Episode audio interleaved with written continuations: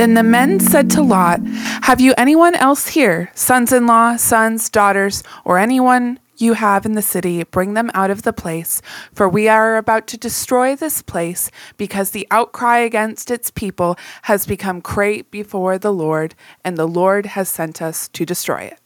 Welcome to Hawkhound Bible Study.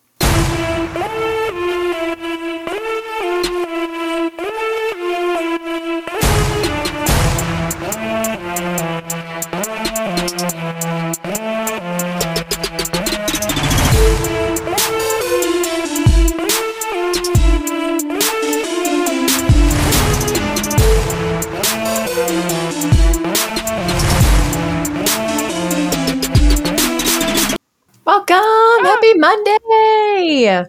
Woohoo! All it's right. Monday, and we're filled with tech issues, and it's going to be fine. Yay! Everybody's Mondaying today, including the tech. So here we go. I love it. yes. And it's Bible study day. So it's like if you've had a hard Monday, if you've just like had too much on your plate, just come here, put it all off to the side. Let's dig into the word and be with each other and be with God. yeah. I like it. I think that's a good way to start our day. End our night. Whatever. Whatever, know. one of those things. We're here. um, and for those of you who are joining us live, please drop your prayer requests, your praise, anything you want us to bring to God in the chat. We'd love to pray with you guys as a community at the end of our stream today. And if you guys are just listening to this afterwards, make sure you guys join our Discord so we can be praying for you because. I mean, that's how we support each other as Christians is through prayer. And that's what I want to do for you guys. Yeah. Absolutely. We might not be able to meet in person and gather together that way, but we can at least lift each other up in prayer. And I think that that's something super special that we have here with us. So, yeah. Me too. Yeah. Speaking Now, of, doom and gloom. I'm just Yay, kidding. now do. Before we get started, do you mind if I pray for us just real quick? Please do. All right. Dear God, thank you so much for this day, Lord. Thank you so much for bringing us all together. Thank you for Elise and thank you for our wonderful Hawkhound community, God. Thank you for Abby and PJ and everyone who supports us and listens and just all of the wonderful things you have given to us, God. I pray now that you would be with us in this moment and in this time together, that you'd open our hearts to hear you, our ears to hear you, and whatever you need us to hear, whatever you need us to get from this time, we would just be open to receive it. In your holy name we pray. Amen. Amen. Yay. Yay! All right. You want to get started? You want me to get started? I'm good either way. Okay. We're so Yes. good at decisions. Yeah. We're very decisive people. Obviously. I'll get I'll get us started. Okay. All right. Here we go. Uh, Genesis 16, Sarai and Hagar. Now Sarai, Abram's wife, was born him had borne him no children. She had a female Egyptian servant whose name was Hagar. And Sarai said to Abram, Behold, now the Lord has prevented me from bearing children. Go into my servant. It may be that I shall obtain children by her. And Abram listened to the voice of Sarai. So after Abram had lived ten years in the land of Canaan, Sarai, Abram's wife, took Hagar the Egyptian, her servant, and gave her to Abram, her husband, as a wife. And he went in to Hagar, and she conceived. And when she saw that she had conceived, she looked with contempt on her mistress. And Sarai said to Abram, May the wrong done to me be on you. I gave my servant to your embrace, and when she saw that she had conceived, she looked on me with contempt. May the Lord judge between you and me. But Abram said to Sarai, Behold, your servant is in your power. Do to her as you please. Then Sarai dealt harshly with her, and she fled from her. The angel of the Lord found her by a spring of water in the wilderness, the spring on the way to Shur. And he said, Hagar, servant of Sarai, where have you come from, and where are you going? She said, I am fleeing from my mistress Sarai. The angel of the Lord said to her, Return to your mistress and submit to her. The angel of the Lord also said to her, I will surely multiply your offspring so that they cannot be numbered for multitude. And the angel of the Lord said to her, Behold, you are pregnant and shall bear a son. You shall call his name Ishmael, because the Lord has listened to your affliction. He shall be a wild donkey of a man, his hand against everyone, and everyone's hand against him, and he shall dwell over against all of his kinsmen. So she called the name of the Lord who spoke to her, You are a God of seeing. For she said, Truly here I have seen him who looks after me. Therefore the well was called Bir Roi. It lies That was between. amazing. Let me just say it real fast. Just kidding. It lies between Kadesh and Bered. And Hagar bore Abram a son, and Abram called the name of his son, whom Hagar bore Ishmael. Abram was 86 years old when Hagar bore Ishmael to Abram. Ta-da. Um, first off, I just have to point out the similarity here, I think, between Adam and Eve Yeah. and Sarai and Abram. Because, um, you know, she took things into her own hands, and Abram was just, in this, we don't see him like putting up a fight, like, take my servant and make her pregnant. And he's like, all right. I mean, he's a know that, dude. Is he going to say no to that? I gotta pass, guys. I gotta pass. But, Like every dude ever Right. hopes for, but right. And I, I also know at this time that that wasn't to have another woman conceive when your wife couldn't. It wasn't um, it was unheard of by actually any means. Culturally common at this time. Mhm. Um, if I can read from my notes, it says of the one of the principal themes in Genesis is the quest for children, especially sons. This appears in for one with the birth of Cain and Abram and Sarai's li- lives the theme gets a lot of lives the theme i can't read obviously uh, in the world of the old testament infertility caused great distress not just the old testament um, at that time the woman was always blamed when a woman was not able to conceive child her husband might divorce her so sarai's desperate ploy to have children through hagar was fully in accord with the practices of those days oof Yeah. No pressure. yeah really no pressure Just tons of pressure. I mean, now it's just like emotionally painful to not be able to have kids, but back then it's like your whole livelihood as a woman really depended on whether or not you could have kids, and that that's a rough go at it. Yeah. And it's nothing you can control either. So it's like either you can or you can't, especially in these times, you know, and it's like, and it wasn't even always a woman's fault. Right, that's the thing. You know? women were just blamed because they were the ones who bore the offspring, but yeah, Sometimes male daddies can- infertility was around too. Mm-hmm. Yeah.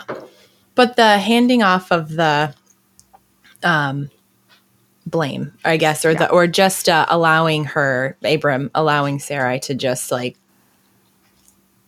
do what he knew wasn't right and she was taking charge like God's not going to do this, I'll take it into my own hands.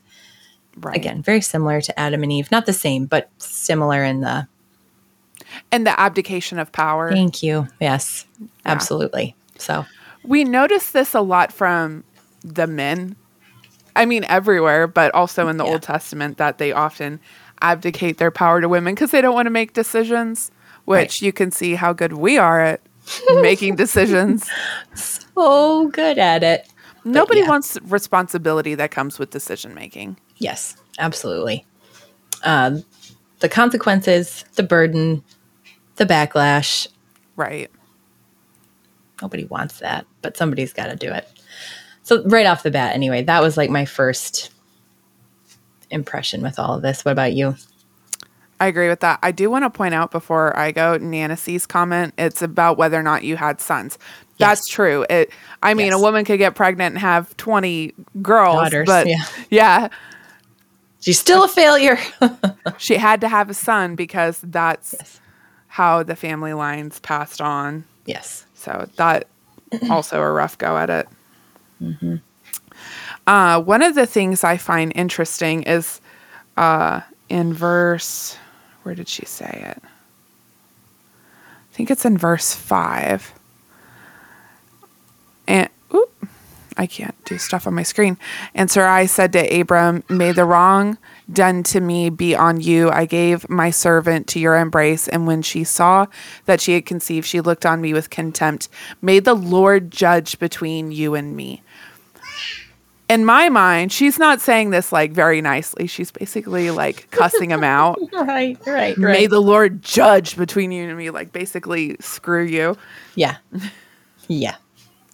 There's not a lot of love in that in that right there. Uh I'm just seeing if I had anything in here. It's easier to strike out in frustration and accuse someone else than to admit an error and ask forgiveness. Is Yeah. what my but yeah, she's just like she's not happy. She made a mistake. She's not really owning up to it either. It's interesting that this was such a common practice back then, but also we see how much pain it causes as well. Yes, I agree. So even though it's commonplace and they did it often, that doesn't make uh, it any easier. F- Human emotions, I think, can be pretty. Uh, you know, there are differences in culture, and something you might find offensive, another culture might not. But I think this one, just in general, is like, dude, you slept with another woman, Right. It's and like she's having the baby I was supposed to have. and I get that. Like this this is a pain I understand almost a little too well. Hmm. That it's like you scroll on Facebook and it's like everyone's having babies, but you're the one who's not able to have babies. It sucks. I get Yeah. it. It sucks. Yeah, Don't take it out on your family. I don't know because they're the only ones there with you to to support you through that. yeah, exactly. especially on your spouse because I mean that's that's just as tough for him as it is for her. He's suffering too. Yeah. Yeah. I think even earlier when we last met, Abraham was crying out to God saying, "How are you going to give me this nation? I am old and childless. God, what are you doing, man?" Yeah. What you talking about? Yeah. So he's suffering too. And there I think this is a showing how human they are, like kind of spatting back and forth as well. So Yeah. they're, I think they were human too. more than anything, like you said, it just shows us their humanity. Mm-hmm. And I think we forget that a lot when we sit in Sunday school and we read these texts, and it's like, oh, we need to emulate them, right? Yes. This often comes into play when we read the New Testament, but sometimes the Old Testament too. And it's like, you know, they were just as much human as we are now. They made a lot of the same mistakes. They had a lot of the same pains and fears. And so I think one of the comforts I take from stories like these is that we're not alone in our suffering. Yeah. Suffering is very much a core part of the human condition. And God's there with us the whole way. Doesn't mean he's going to remove the suffering or remove the pain, but he does promise to walk through it with us. Absolutely. And I think I saw that you scrolled down to um, Hagar. I think it shows it's a little bit of foresight into God loving everybody because Yeah.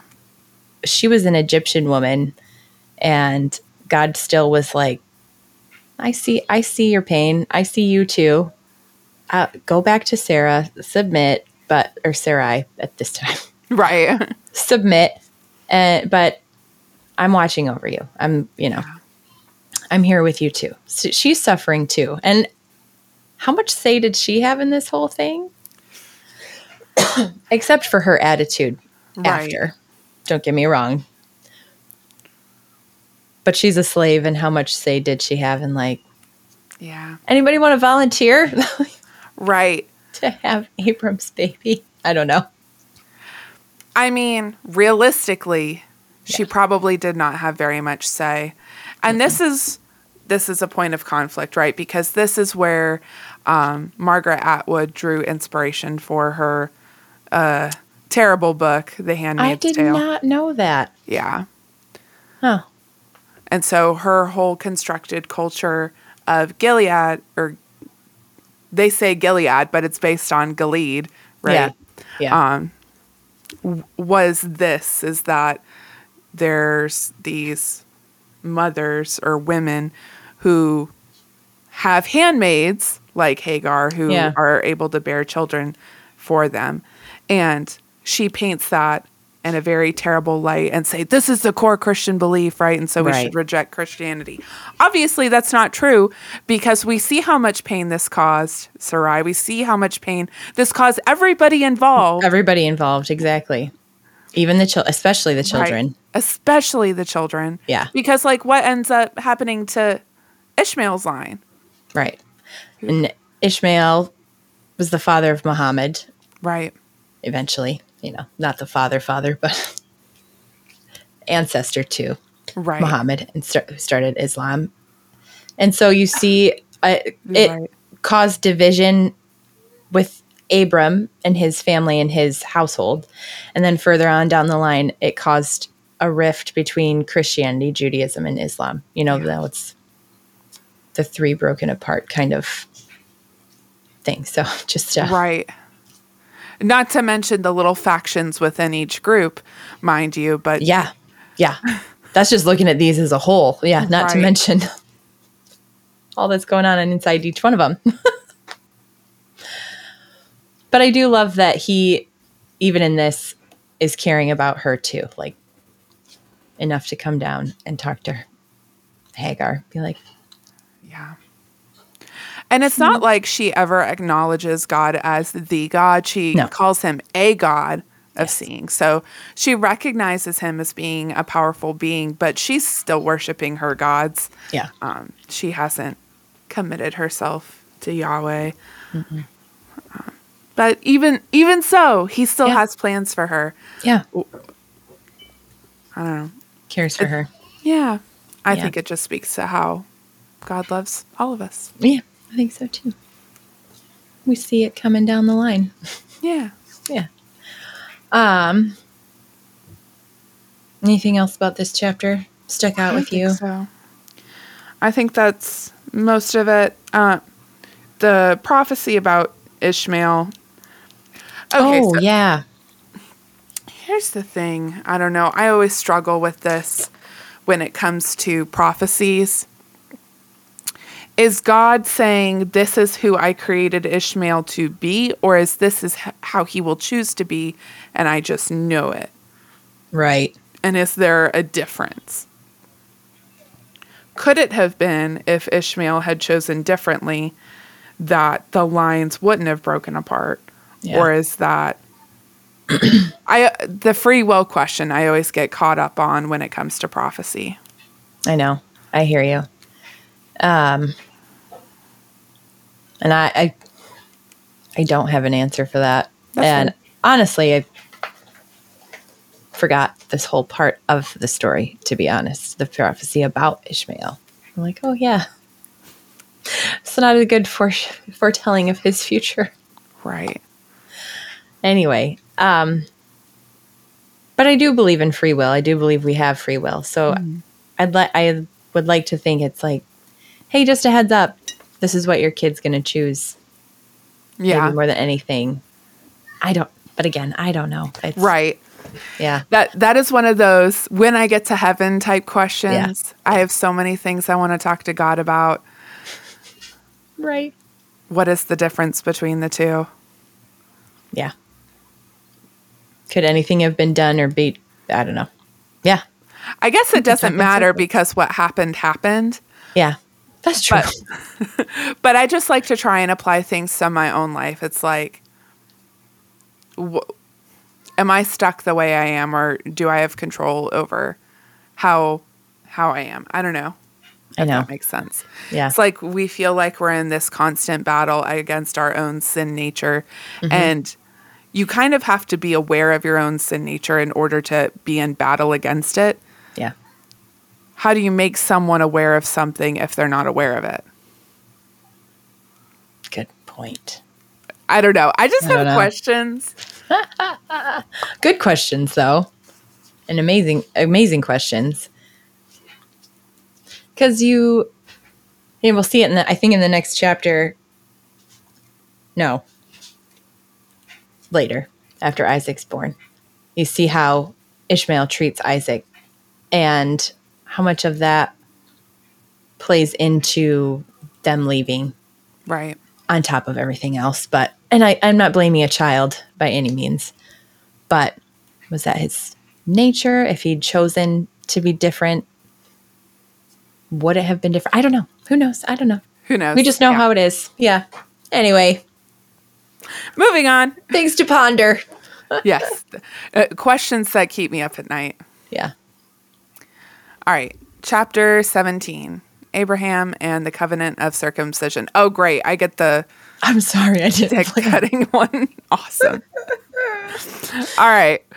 When Abram was 99 years old, the Lord appeared to Abram and said to him, I am God Almighty. Walk before me and be blameless, that I may make my covenant between me and you and may multiply you greatly. Then Abram fell on his face, and God said to him, Behold, my covenant is with you, and you shall be the father of a multitude of nations. No longer shall your name be called Abram, but your name shall be called Abraham, for I have made you the father of a multitude of nations. I will make you exceedingly fruitful, and I will make you into nations, and kings shall come from you and I will establish my covenant between me and you and your offspring after you throughout their generations for an av- everlasting covenant, to be God to you and to your offspring after you.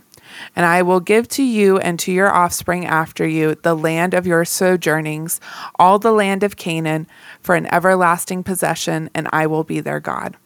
And God said to Abraham, As for you, you shall keep my covenant, you and your offspring after you, throughout their generations. This is my covenant which you shall keep between me and you and your offspring after you. Every male among you shall be circumcised. You shall be circumcised in the flesh of your foreskins, and it shall be a sign of the covenant between me and you. He who is eight days old among you shall be circumcised, every male throughout your generations, whether born in your house or brought or bought with your money from any foreigner who is not of your offspring. Both he and who was born in your house and he who was bought with your money shall sur- surely be circumcised. So shall my covenant be in your flesh an everlasting covenant. Any uncircumcised male who is not circumcised in the flesh of his foreskin shall be cut off from his people. He has broken my covenant. So I, I just want to pause there. Yeah. Because that was a lot. Yep. Most of it was self repeating. Yes. Just really want to make sure you understand the importance of this. Right. Yes. And I think what, when we get to repeating sections like that, this is one of those things that's lost in translation because this was an oral tradition. And mm-hmm. the more you repeat something, the better it sticks in your memory. Yes. Um, and so it makes sense that things were said over and over again. I didn't appreciate it before I had like that realization or someone told me that. It's like, you know, they had to have a way to remember these things. to memorize these things. Yes, exactly. So it does make sense. And I also think it like really drives home the point on top of that. Right. But I've always thought of this as um their own type of sacrifice. Yeah. They've got skin in the game. Okay. Oh. Oh. Oh. Get out. You're banned. You're banned from Bible study. I shouldn't be allowed to do this. She does an episode about a giant naked statue. And then all it all just comes out. Oh my word. Oh, sorry. It was right there. I could not see The it. chat is roasting you right now. I deserve it. I deserve it. this is why I have to do it here and not at church. No, I'm just Okay, fair. This is probably a better place for you to make jokes like that than at church. because then I'll just be laughing. Base Babe's right. I can't ban you. You really need Jesus. exactly.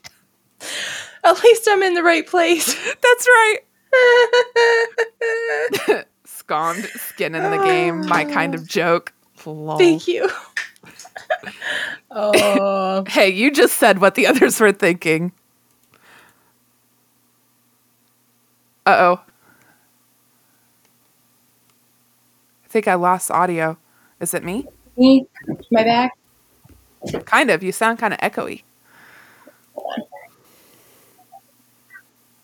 I'll be back. Okay.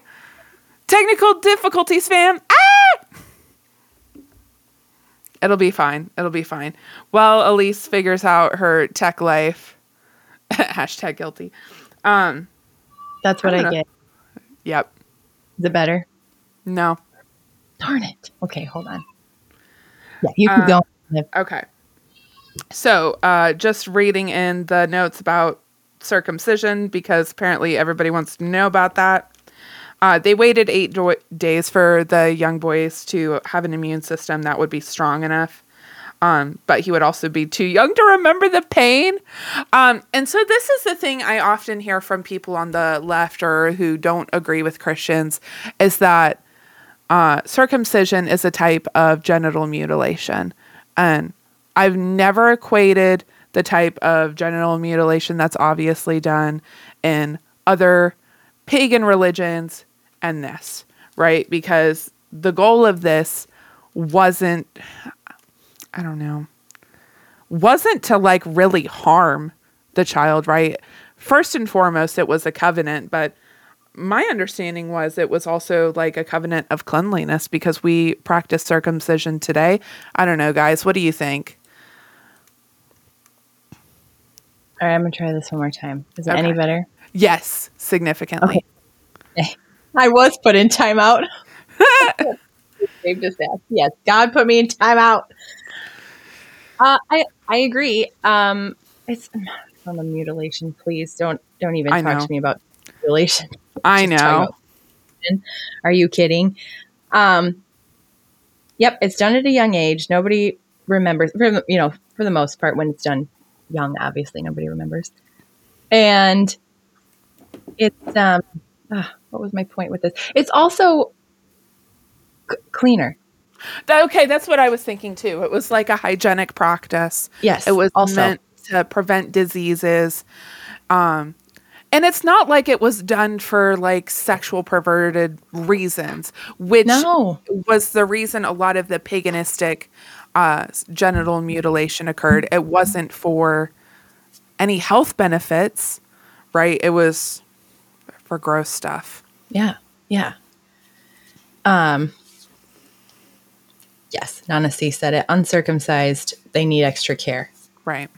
Yeah, exactly. And you're right. It also wasn't for any sexual anything. It was. I don't know. I just like, oh, mutilating children. They're awful. Are you? Are, are you joking right now? Right. We're joking. Okay. Uh, I just figured I should mention it since we hear that argument fairly often. It's probably it's like one of those things you know what the enemy has to say against you so you arm yourself with the tools to Right. have a counter argument, to have a logical reason of why they did it then.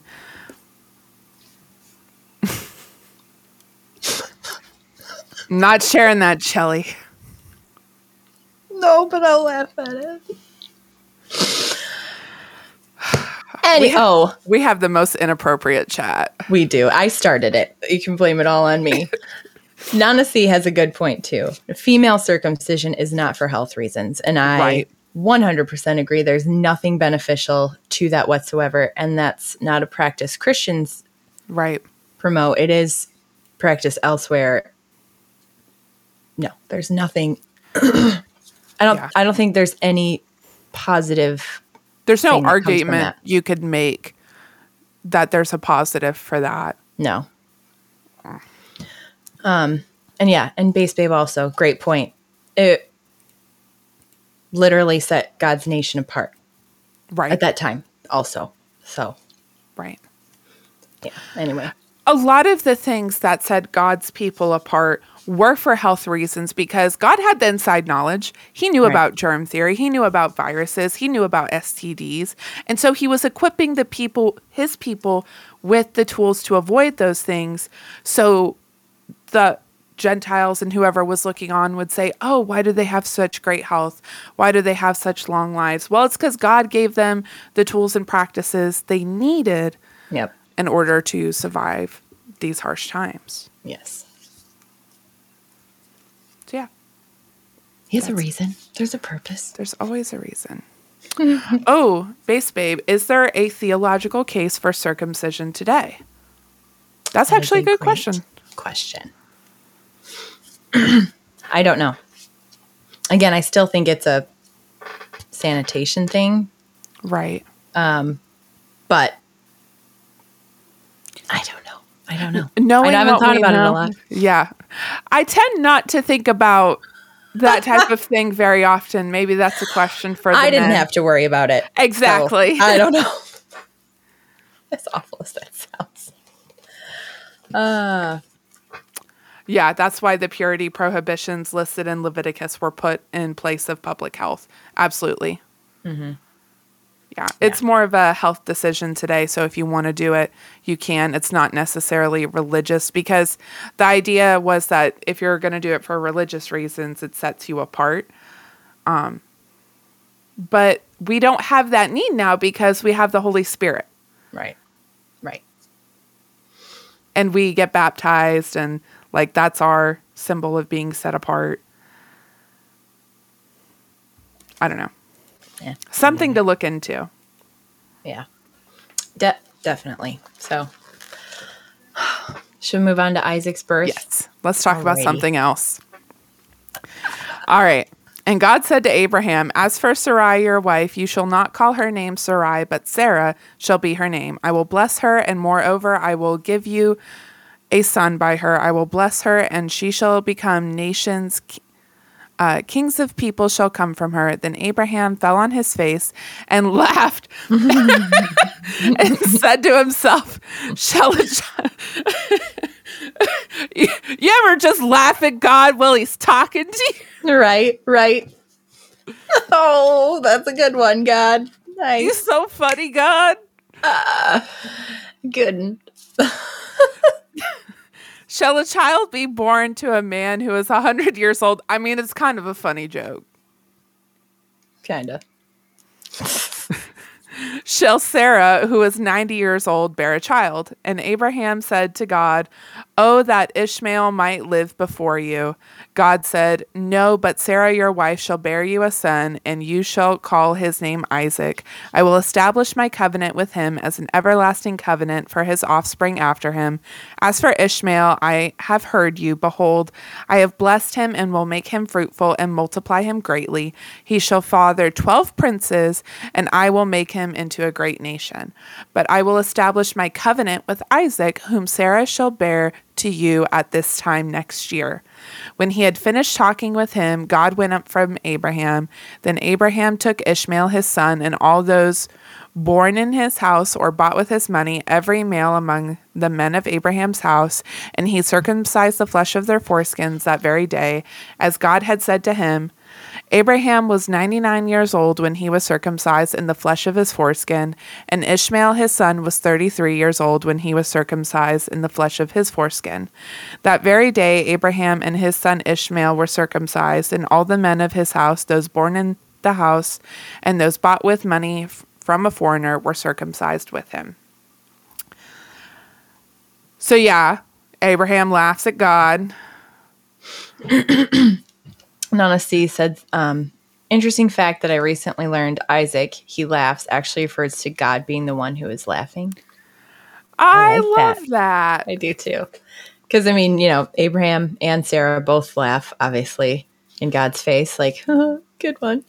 And And God's actually laughing, going, huh, you think you know. exactly, he's like, uh, I'll, I'll show you. Keep laughing. Right. I'll laugh in the end. Ha ha. God has a sense of humor, man. Mm-hmm. Yeah, I, I agree. Yep. Yeah. Um, Right. I can't imagine raising a child in your 90s. yeah, that's Yeah, the la- that's what he's laughing at. like, Like, well, God, you go think catch I'm that gonna. toddler. Yeah, right. Gonna make Best me change diapers in my 90s. Yeah. Oh, yikes. They might have still slept good through the night if they couldn't hear the baby crying. I'm done. I, I need to stop. Uh, yeah. Anyway, I like again, God still remembers Ishmael's. Yes. Like Abraham offers him up, says, No, I already have the son by Hagar, just bless him instead. Yeah. And God's like, No, I have a plan for you. I have a plan for our covenant, but I recognize that you still did this thing, you still have a son, and I will still bless him too. Right. And he becomes I notice the parallels, like Yeah. he uh 12 princes. 12 the father of 12 princes. And And, then we later get- the 12 tribes. Yeah. Right. I it's funny. It's funny the parallels there. And it's kind of like what is the purpose here? Uh, uh I don't know. I guess I don't quite I always question like what is he trying to say with Ishmael's line? Yeah. You know what I mean? I'm like I'm just missing it, but that's okay. That's not really for me to totally understand anyway. But Well, I think it is important. I think one of the things, and like you, I, I don't have all the answers, and I couldn't possibly ever have all the answers, but Abraham and Sarah made a choice that was out of alignment with God's will. That doesn't mean that God can't use it for good. Yeah. Uh, I mean, we'll get to Joseph later in Genesis, but uh, you know, Joseph says, What you meant for evil, God meant for good. And they didn't mean this for evil, no, but God still can use it for good, Yeah. right? It was a tough situation. They were out of alignment with his will, and he's still going to turn around and use it for good. Now, it's up to Ishmael and his descendants to make good of what God has given them at the same time. yes, And I think this is where, like we were talking about free will earlier, God gave Ishmael a very similar promise that he gives Isaac. They both had equal opportunity to do good with the promises given to them by God. Isaac chose to continue alongside God, Ishmael did not. right, right. I like that. That's a that's a really good point. But he gave them both the same opportunities, Right. and that is a lesson in that too. Like, make the most of it. Yeah. Yeah. Uh, e- equal opportunity does not mean equal outcome. What? I know. What? Jess. I know. Gosh. I'm the worst. Just crazy. No, but it's true. Scomed. Crack me up. Sarah, I have a headache. Abraham, but God said, you guys Yeah. crack me up. It was good. I liked it. yeah, I mean, I think it was a different 90s then. Yeah. Uh, different age 90s then than it was is for us today. Right. And how did they measure their years back then? All that, That sort is of a- stuff. There's that question too. Exactly. So I don't know, but they survived. They did it. Right. They raised him. Somehow. Yeah. Al Pacino about to find out what it's like. You guys are on fire. Yeah, Yeah. I'm sure they were in much better health than we are today. So true. Yeah, the FBI gremlins are going to come for me. I shouldn't have said that. What so else? when Jess's mic goes out, it's the we'll FBI. It's the FBI. We'll know what's up. Any other right. thoughts you had from 17 before we? No, nothing helpful. Oh, Just Oh, more snarky comments. So I'll, I'll save them. Awesome. Yeah. All right. Genesis 18. And the Lord appeared to him by the oaks of Mamre as he sat at the door of his tent in the heat of the day. He lifted up his eyes and looked, and behold, three men were standing in front of him. When he saw them, he ran from the tent door to meet them, and bowed himself to the earth, and said, O Lord, if I have found favor in your sight, do not pass by your servant. Let a little water be brought, and wash your feet, and rest yourselves under the tree, while I bring a morsel of bread, that you may refresh yourselves, and after that you may pass on, since you have come to your servant. So they said, Do as you have said. And Abraham went quickly into the tent to Sarah and said, Quick, three seahs, yep, mm-hmm. of fine flour. Knead it and make cakes. And Abraham ran to the herd and took a calf, tender and good, and gave it to the young man who prepared it quickly. Then he took curds and milk and the calf that he had prepared and set it before them. And he stood by them under the tree while they ate. They said to him, Where is Sarah, your wife? And he said, She is in the tent. The Lord said, I will surely return to you about this time next year, and Sarah, your wife, shall have a son. And Sarah was listening at the tent door behind him. Now Abraham and Sarah were old, advanced in years. The way of women had ceased to be with Sarah. So Sarah laughed to herself, if, oh, wow. Sarah laughed to herself, saying, After I am worn out and my Lord is old, shall I have pleasure? The Lord said to Abraham, Why did Sarah laugh and say, Shall I indeed bear a child now that I am old? Is anything too hard for the Lord? At the appointed time I will return to you about this time next year, and Sarah shall have a son. But Sarah denied it, saying, I did not laugh, for she was afraid. He said, No, but you did laugh. You've been called out, girl. Right? Just own it. Just own it. Then the men set out from there, and they looked down toward Sodom. And Abram went, Abraham went with them to set them on their way. The Lord said, Shall I hide from Abraham what I'm about to do, seeing that Abraham shall surely become a great and mighty nation, and the nations of the earth shall be blessed in him? For I have chosen him, that he may command his children and his household after him to keep the way of the Lord by doing righteousness and justice, so that the Lord may bring to Abraham what he has promised him. Then the Lord said, Because the outcry against Sodom and Gomorrah is great, and their sin is very grave, I will go down there to see whether they have done altogether according to the outcry that has come to me, and if not, I will know. we'll stop there for a hot second, if you don't mind. Um, Yeah. back to Sarah and laughing. Uh, nobody wants to be called out. Like, no, Right. no, I didn't laugh. I didn't laugh. Um, and I had a note in my Bible that was saying that Sarah laughed more from like not that God couldn't do it, but just that she wouldn't be the one to carry it out. Like Right. you can do it, but you're not going to use me or whatever. Right. And it's just uh I also he gave you a timeline. Nobody else gets that. Right. I mean, beforehand, they didn't get a timeline. it That's was only true. at this point yes. that God gives them an official time. So it's like they had to be ready for God's appointed time and then they were able to know. yeah. Exactly. And one year, this is pretty close to around the time she would have become pregnant anyway. So, Mm-hmm. Yeah. Like, oh, heads up. I'll be back. You'll be preggers. It's going to be great.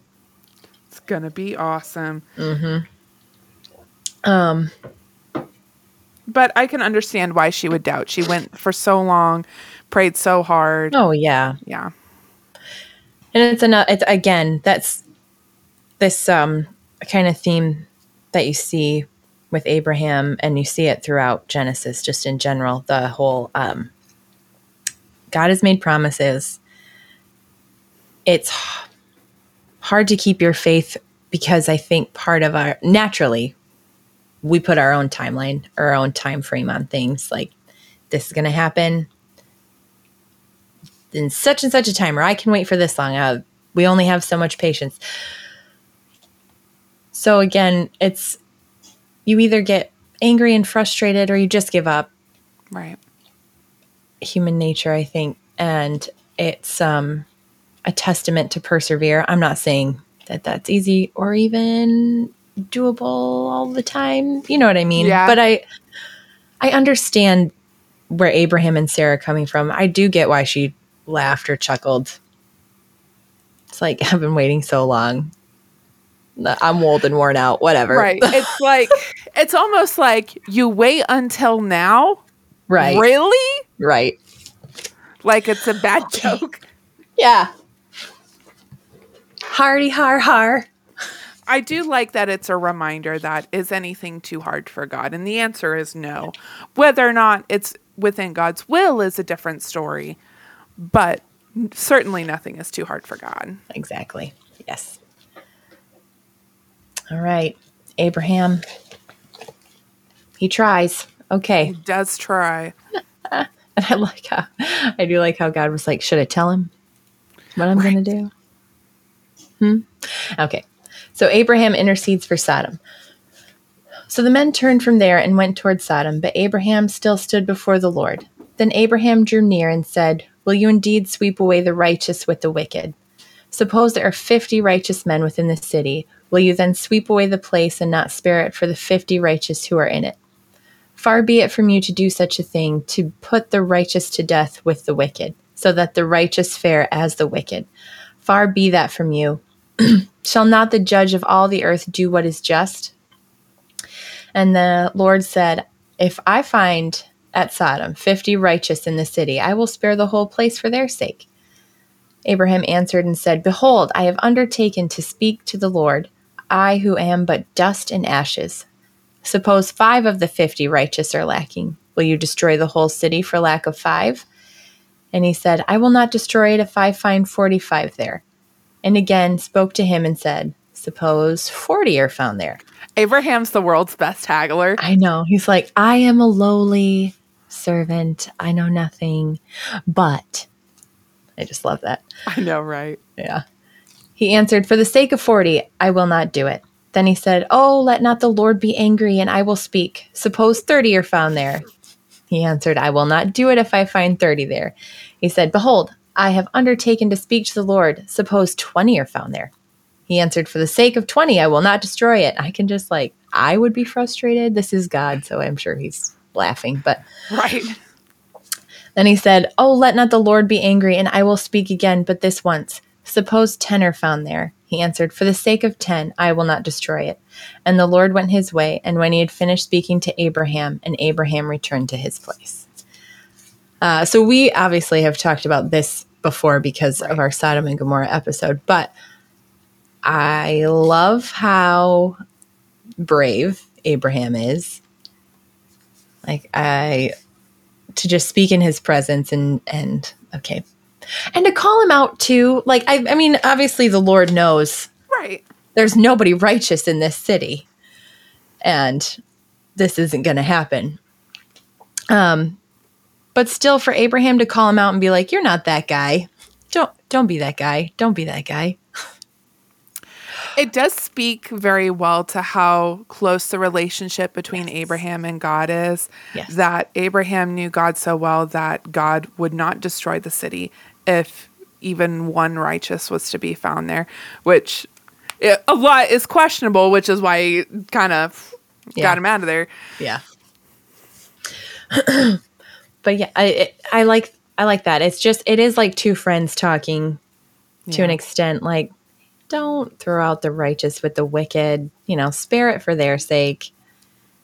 I'm going to hold you, God, accountable. that to me is funny, but still, the fact that they could speak so freely with each other, and he's also humble Yeah. you know, Abraham's not um, throwing his weight around. He's very humble with this. But, and also, again, I think the Lord's like, I ain't going to find anybody. So we can keep haggling. It's, Right. it's fine. God knew how it was going to turn out anyway, but he still heard still. Abraham out. Yeah. yeah. You know, I wonder if this isn't a picture of how we are to approach God with things like this. Yes. Um, I don't know. Like, I don't even know where I was going with that. I know for me, and if you remember, just cut me off. But for me, it's like almost too humbling as far as like, I don't know, just your will. That's what I want. You just, you tell me and I'll do it. Yeah. It's kind of how I approach things sometime, sometimes. And it's like, you see multiple times throughout the Bible people haggling like this with God. He's like, this is what I'm going to do. And they're like, well, well, could we just like back it up a bit? Right. and he listens.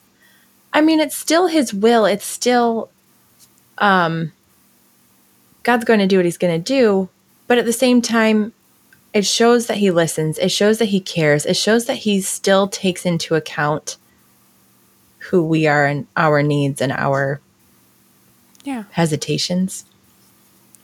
And I don't think what Abraham was asking for would have ever been outside of God's will. Yeah. Like if God had found 10 righteous or 20 or however many Abraham was trying to get him to haggle down to, God would have spared the city for them. Mm-hmm. I, I think about that a lot of times when I consider these places that are just filled with absolute darkness and depravity. We think of these countries where just absolute horrors are going on. And I wonder often why God hasn't just like rained fire down on them, like divine judgment down on them. And then I think about this and I wonder if there are righteous people kind of trapped there trying to do God's work there. Like think about the missionaries who go into these dark places Yeah. where they very well could be killed for their faith, right? Yeah. God isn't destroying those places well. He sends missionaries into those places, right? So, Yeah. There's still hope because there are still righteous people in these Right. places, you know? right. I think that's something we can hold on to Yeah. too. And it means we should also pray for them and pray that God would spare them, um, spare their lives, and help them in those dark places. Mm-hmm. Absolutely. I don't remember if that was it Yeah. or if- yeah. Like Afghanistan. Yep. yeah.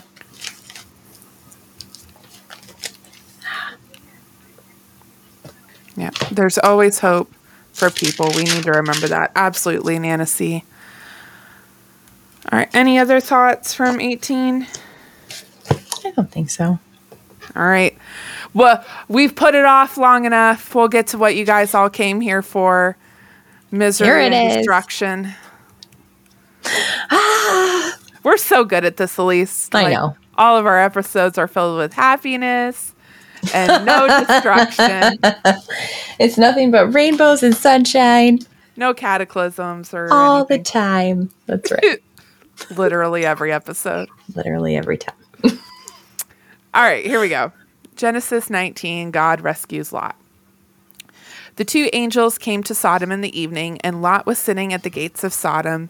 When Lot saw them, he rose to meet them and bowed himself with his face to the earth and said, My lords, please turn aside to your servant's house and spend the night and wash your feet. Then you may rise and go up early and go on your way. They said, No, we will spend the night in the town square. But he pressed them strongly, so they turned aside to him and entered the house. Like, just a quick little tidbit first off Lot knew what Yeah. was going on in the town Yeah. square. Yeah. He was like, no, no, no, no. You don't wanna go stay down here. Yeah. It's like when you go to a big city and people say, don't go out after eight o'clock or something. Yeah. Yeah. You listen. Yeah. um, and he made them a feast and baked unleavened bread, and they ate. But before they lay down, the men of the city, the men of Sodom, both young and old, all the people to the last man surrounded the house. And they called to Lot, Where are the men who came to you tonight? Bring them out to us that we may know them. Lot went out to the men at the entrance and shut the door after him and said, I beg you, my brothers, do not act so wickedly. Behold, I have two daughters who have not known any man. Let me bring them out to you and do to them as you please. Only do nothing to these men, for they have come under the shelter of my roof. Like, It's not funny. it's not. Here have my daughters, but don't touch these men. Uh, I don't, I, you know, part of maybe he was just like, I know they're from the Lord and that takes precedent, but also a lack of faith that they can't handle themselves. I don't know. I don't know. So my on my notes on this because I, I feel like it is important to talk about this.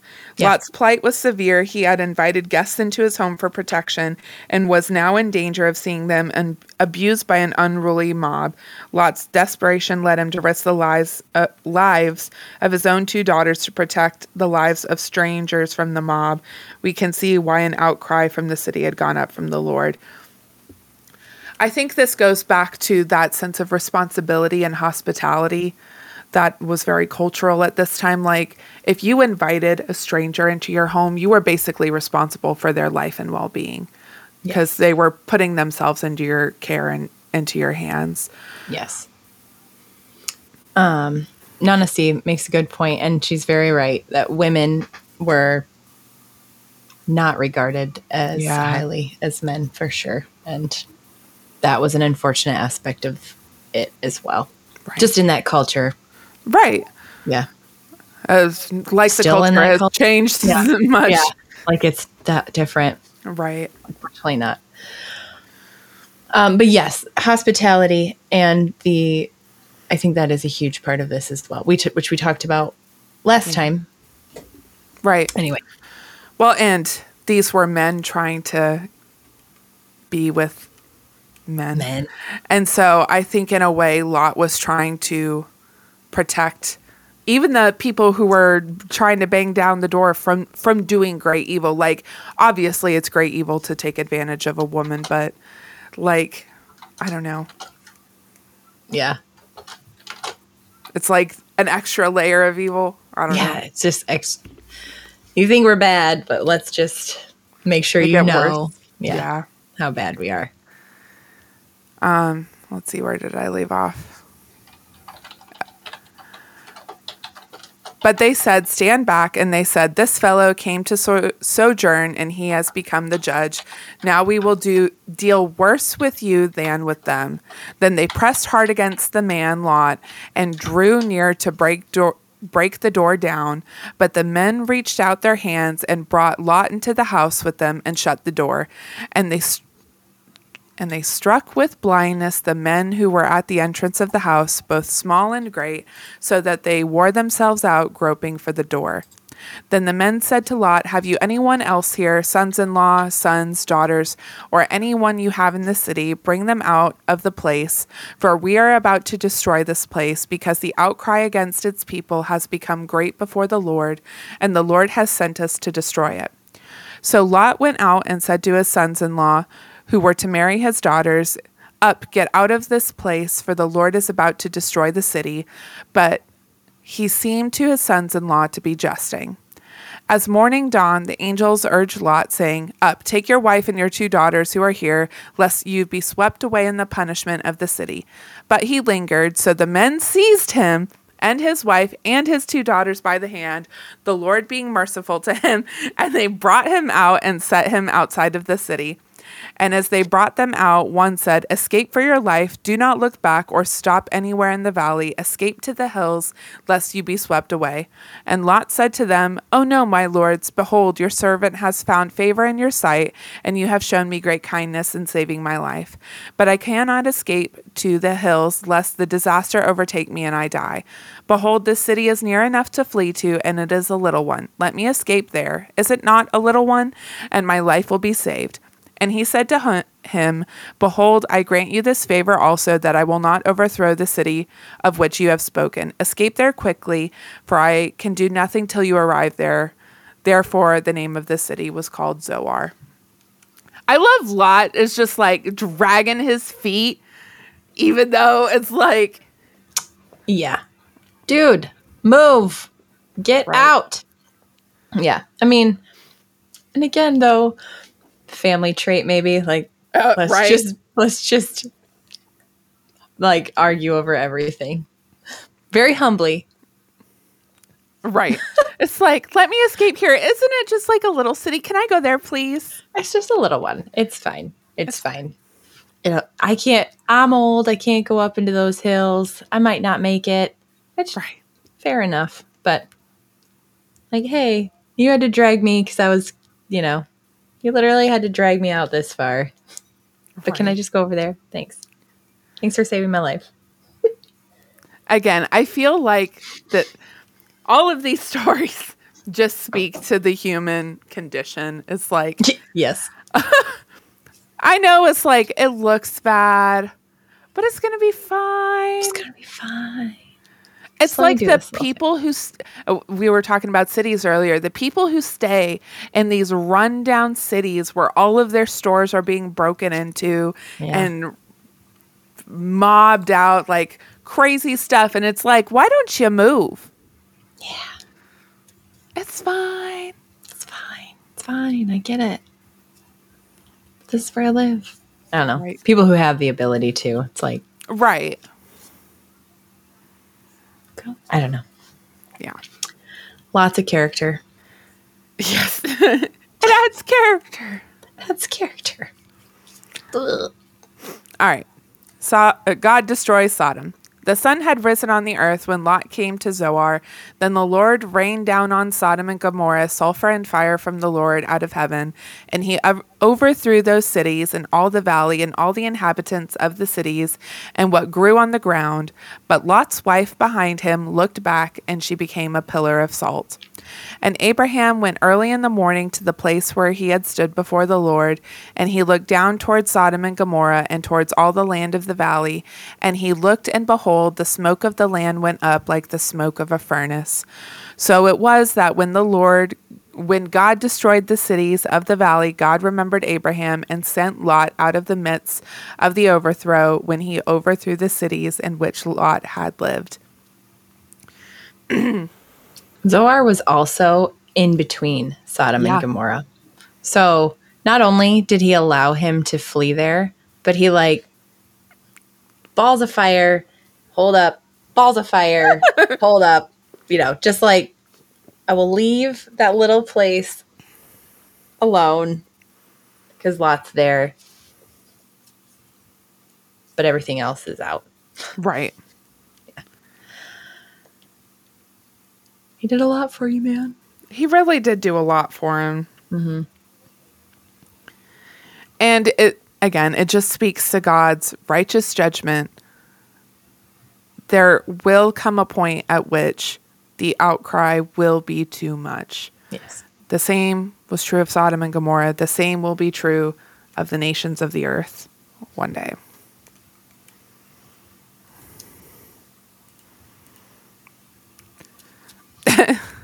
you feel like you've said enough bad things tonight? Yeah. I will try to refrain. Because right now I just want to yell out, repent! But I won't Right. because that would just. I'm that not doesn't help anybody, yeah. It doesn't. But you do want to shout it out. But I still want to yell it. Okay. We'll keep going now. Sorry. All right. I'm This- just going to hold this. I'm like avoiding reading this last section because I don't like like I'll read the fire and brimstone part, but this No, part but is, this part stinks. it's yucky. We'll be more prepared next time and I'll take on all the ones. Yeah, why did you make me I read all these ones? I don't know. No, no, no. I figured it out. She makes me read the genealogies. She makes me read the inappropriate sex scenes. Yep. I see how it is. There you go, Jess. Here you go. You got this? Thanks. Nope. It's on me next time. All right. Oh, Lot and his daughters. Now Lot went up out of Zoar and lived in the hills with his two daughters, for he was afraid to live in Zoar. I wonder why. So he lived in a cave with his two daughters. I, I'm just going to read through it. We're going to get through it. and the firstborn said to the younger, Our father is old, and there's not a man on earth to come into us. I hate it. After the manner of all the earth. Come, let us make our father drink wine, and we will lie with him, that we may preserve offspring for him, our father. So they made their father drink wine that night, and the firstborn went in and lay with her father. He did not know when she lay down or when she arose. How drunk do you have to be, man? I mean, that's some strong wine. And a lot. I would think. The next day, the firstborn said to the younger, Behold, I lay last night with my father. Let us make him drink wine tonight also. Then you go in and lie with him, that we may preserve offspring from our father. So they made their father drink wine that night also, and the younger arose and lay with him, and he did not know when she lay down or when she arose. Thus both the daughters of Lot became pregnant by their father. The firstborn bore a son called and called his name Moab. He is the father of the Moabites to this day. The younger also bore a son and called his name Ben Ami. He is also the father of the Ammonites to this day. Neither one were, you know, friends to the to the Right. Israelites. I'm shocked. Shocked, I tell you. Yeah. Bass Babe singing Sweet Home Alabama right now. Oh no. Why do our streams always devolve into this chaos? I don't know. But what I think here, well, I mean, I, the purpose of this, obviously, is to show us where the Moabites and the Ammonites came Right. from. And um, just kind of how it's, they started off bad. Like, it got off to a bad start. Uh, that's a good question, honestly. How they knew they would get pregnant at that time. But also, ah, not to get into all of that, but you're very aware of your Yeah. cycle Yeah. for cleanliness and for like women were not around men or anything at that time. So I think you would be very aware, at least that's part of it. At least a range, right? Yeah. And I mean, they only gave us these two instances. I doubt it Right. happened only one time. yeah. Also, is it so strong? Um, yeah. Is it so strong in them to preserve their bloodline? Like, don't get me wrong. I, I'm not making excuses for the daughters. Right. And like, how long were you kept away from? I have no idea, but how long were Right. you kept away out of society that you didn't think you would ever find a man to keep the bloodline going? And how important was that? And all, just all these questions that I would love to understand about that culture more. We do have do. to remember that those girls were brought up in Sodom and Gomorrah, Scone said. Now it That makes too. sense why Lot would give his daughters to the city, allegedly. I mean, You guys take them. I don't want. I feel less bad for them after reading this. not not bad, but less bad. Right. Like, I'm sure he knew their character, obviously. Their future husbands had just been burned up Yeah. in the city, you know. Yeah. Yeah. And they did grow up in that Yeah. town. I don't know. Yeah, I, I got I got nothing. Yeah. Um, the, I, the, the chat. The chat. the chat. The chat. The sisters needed to be under the protection of a male in order not to be You're forced into prostitution. Yeah. You so they right. needed the guarantee that their father would not sell them into prostitution if he Couldn't. Yeah.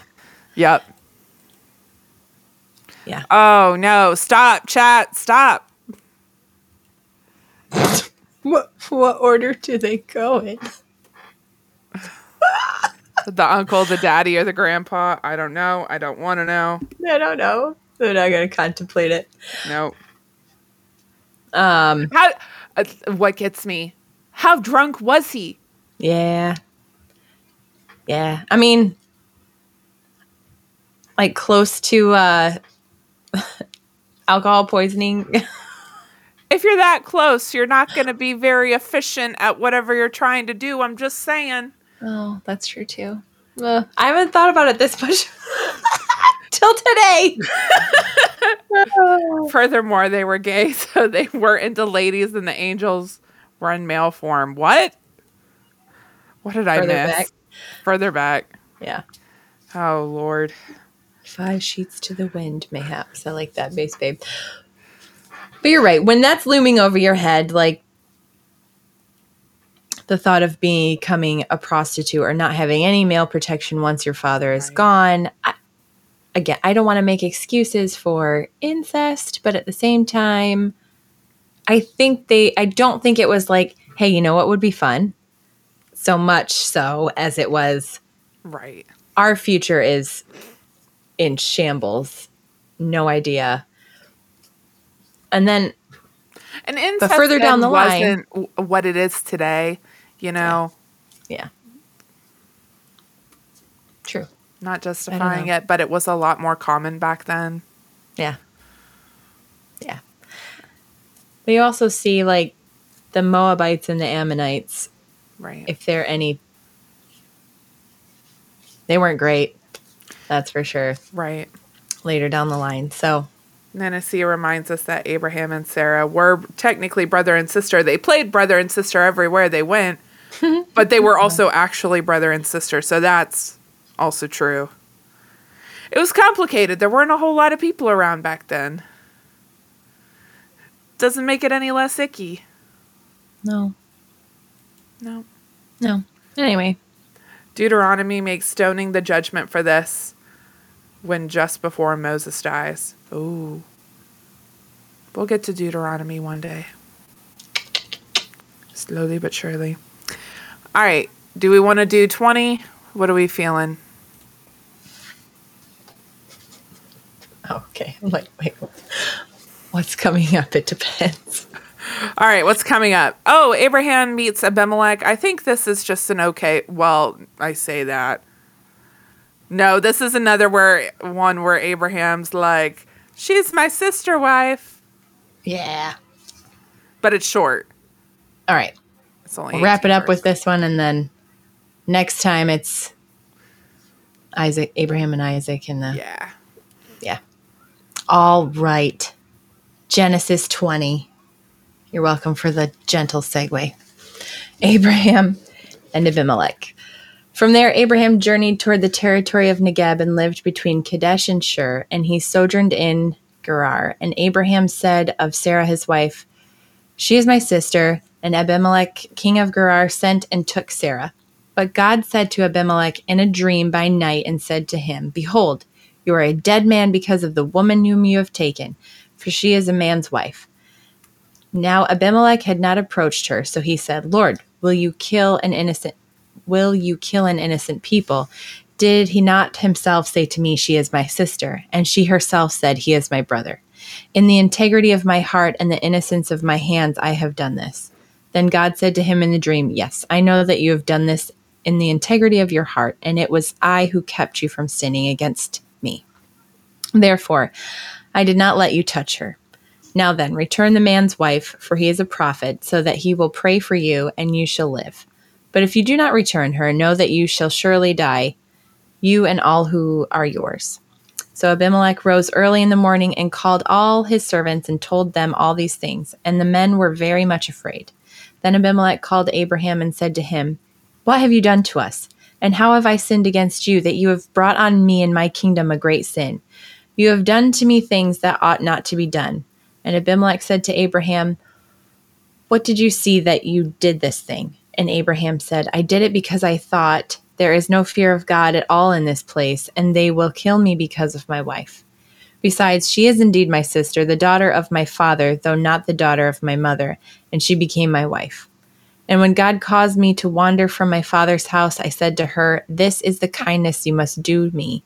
At every place to which we come, say of me, He is my brother. Then Abimelech took sheep and oxen and male servants and female servants and gave them to Abraham and returned Sarah his wife to him.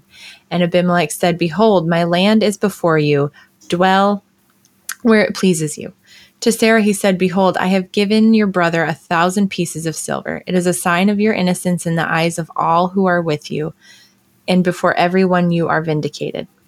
Then Abraham prayed to God, and God healed Abimelech and also healed his wife and female slaves so that they bore children. For the Lord had closed all the wombs of the house of Abimelech because of Sarah, Abraham's wife. Wow. Yeah. Wow.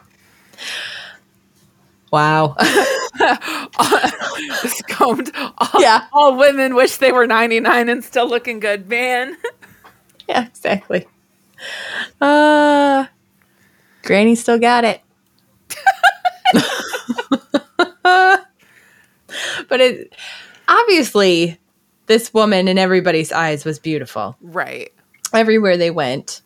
She was like Cleopatra, man. Exactly. Almost as deadly. Jeez. yeah. Um okay.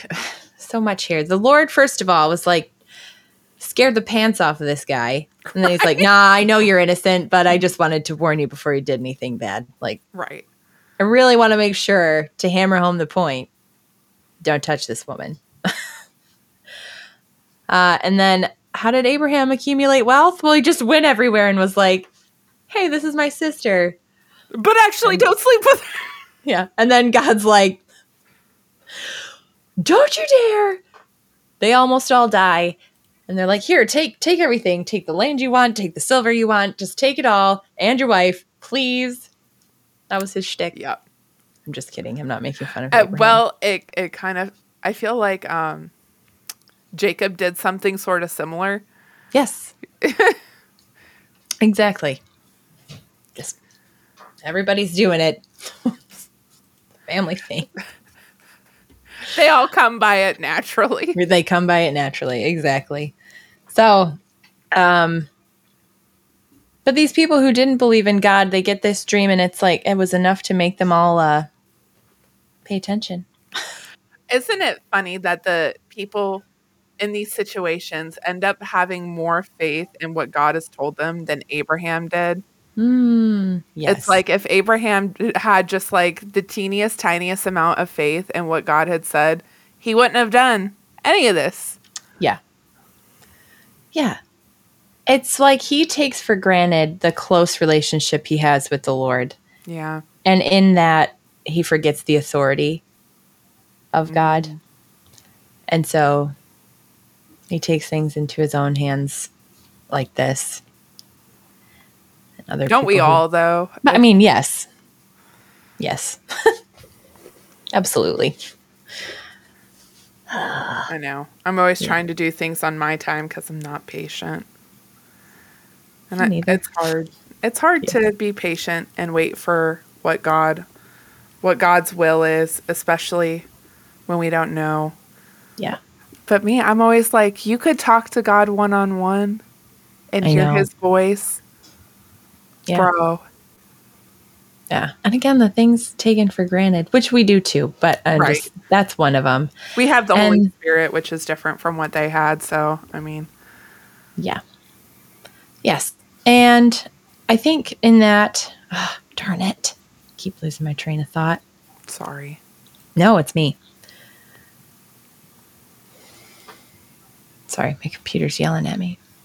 Very good. Nancy says she has heard God speak to her personally. That is amazing. I love I am that. so jealous. That is so cool.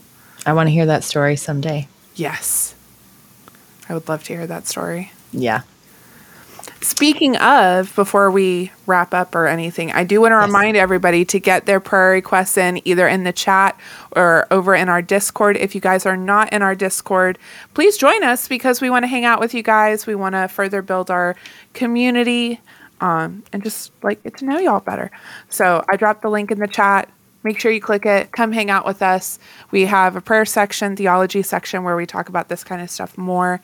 Um, we just want to grow and build that and get to know y'all better and pray for y'all. Pray for y'all. Exactly. It's been a lot of fun getting to know everybody in the chat better Yeah. and the little extras that we get to do there. So, uh, oh, Nana C. Okay. Turn into Frida and I Thursday, and I will make sure to tell that story. So, Oh my gosh, she's going to be on Frida's show. That's amazing. All right. Everybody know that they're doing Thursday? Yep. Frida. I'm excited. Me too. Oh, I can't wait to hear your story. That's going to be awesome. Yes. Alrighty.